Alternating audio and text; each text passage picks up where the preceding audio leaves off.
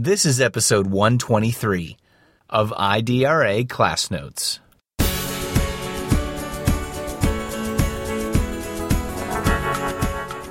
We have to be aware of where we come from, what we have done, how people have always been there for them. They're in college because people have fought for them to be in college, because the wrongs the evil have been faced by courageous people and, and students you're just as courageous as anybody else. And i'm expecting you to stand up to establish that is so and true. to change. I'm not a teacher. I'm not an educator.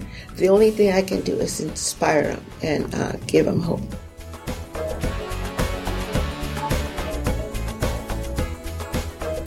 Good afternoon, and thank you for listening. You're about to hear an interview between Kristen Grayson of the IDRA staff and Sylvia Mendez, who was an important participant in the Mendez versus Westminster case back in 1946. Uh, this case has an interesting history and an interesting connection to the Brown versus Board of Education. So I want you to understand, our listeners to understand, that this case was argued uh, before the appellate court of appeal in California, and a decision was rendered in 1946 to allow Mexican American children to attend public schools of their choice without regard to their race. It was a precursor in that regard to the U.S. Supreme Court decision of Brown versus the Board of uh, Education in 1954. Uh, what was important about it was that it did argue some of the same principles as were found in the Brown versus Board of Education case, and many of the friendly participants to the Mendez uh, case were also critical players in the Brown versus Board of Education case, including Thurgood Marshall and Chief Justice Earl Warren, who was governor of California at the time that the decision was rendered. So we have this wonderful interview with uh, Ms. Mendez, who was in fact involved in the case with uh, one of our IDRA staff members. And she has a chance, a real opportunity to explain what this case meant to her and her family, the implications of this case on their education, and her thoughts and her beliefs about what should be happening in public education in 2013 and beyond, given that we are finding many public schools resegregating and opportunities for kids, for learners of color, uh, being reduced or being challenged in many circles. So listen uh, to this wonderful interview and be informed and inspired by it. Hello, I'm Kristen Grayson with IDRA, the Intercultural Development Research Association, where our vision is to create schools that work for all children. And today I'm speaking with Sylvia Mendez from the famous Mendez court case in California that integrated schools for Mexican American children. So, Sylvia, tell me a little bit about what you remember about the going ons at that time when you were just a child. I remember we were all playing in the admitting room, and all of a sudden, my aunt, who had taken us to school, states, "We're going home." And when we arrived at home, my my aunt told my dad what happened. He told her to calm down because she was very upset, and said, "I'll take care of this tomorrow." So he went to the school, and then he was told that Mexicans had to go to the Mexican school.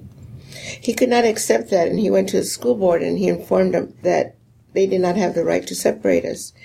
But they told him, Mr. Mendez, there has been a decision here in Orange County where where Westminster, Garden Grove, El Modena, and Santa Ana have decided to have Mexican schools. So your children will have to go to the Mexican school. My father got really upset and he was talking to this man.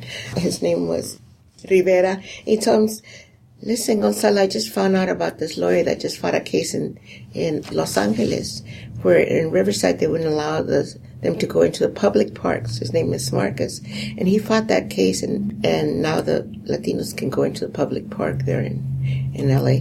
So my dad went and hired him because he, he told my mother told him, "Mira, Gonzalo, ahorita tenemos el dinero. Let's go hire him." So they went and they hired him. And Marcus was a Jewish lawyer that had just fought a racism um, case in Los Angeles, and he says, "Gonzalo, let's make this a class action suit." Do you know of other families that that want to do the same thing he did. So my father uh, started uh, having little meetings in the neighborhood, and then he heard of the other families, and then uh, his lawyer and him and the lawyer, my dad always used to buy a new car, and took him all over to meet all the other families, and he, the lawyer talked to him and to get him to to get involved, and, and that's how they were able to get a class action suit. And then they went to court, and you went to court every day with them. And I went to court every day with them and thinking that I had testified, but I didn't testify. I did not testify. I know I said, but my mother says, no, you didn't testify. You were just put there every day on the stand before court to see, make sure that you knew how to answer the questions in case you were, and I was never asked. It was uh, my, my cousin's sister that went on the court and testified Taurus. And then eventually, after the court case was, the decision was handed down. We integrated in Westminster and everything went really smoothly. And, but then, uh, we had to move from Westminster to Santa Ana and Santa Ana had decided they weren't going to integrate, they were going to appeal it. And they appealed it, and my dad says, well, while you're appealing it, my children are going to go to white school. So we went to a white school, and that's where we, I finally realized that what they were fighting for, because all this time I thought we were fighting for for us to be in a nice, beautiful school. And it wasn't about that. It was all about equality, about fairness, about justice. That's what they were fighting. And I know you're doing a lot of that work today in going around giving speeches about fairness and justice and civil rights. So what what do you say to young people today? I say to the students that we are more segregated now than we ever were.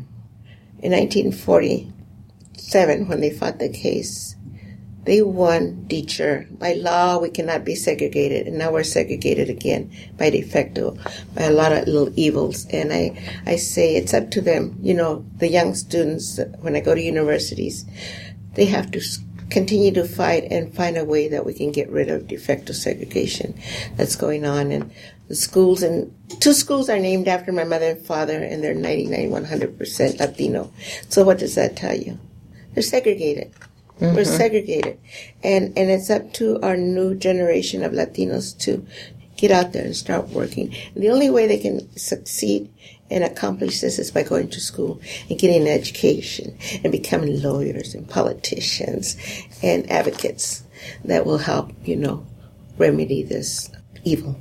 so education is the answer. education is the answer, I tell them. And I, I know that that's going to help them. Education is what helped me. If I could do it, they can do it. I remember I was a nurse. I was not used to standing in front of a crowd. I still get very nervous in front of a crowd. But I, my mother asked me to make sure I, I went around the country and spoke to let everybody know about Mendez versus Westminster. And when I started, well, 15 years ago, on the website, there was only one little mention about the case. And she said, Silvia, esto es muy importante. It's part of American history. Everybody should know about how brave the Latinos are and how we have always fought for education. And so I promised my mother when she was dying that I would go and talk about it.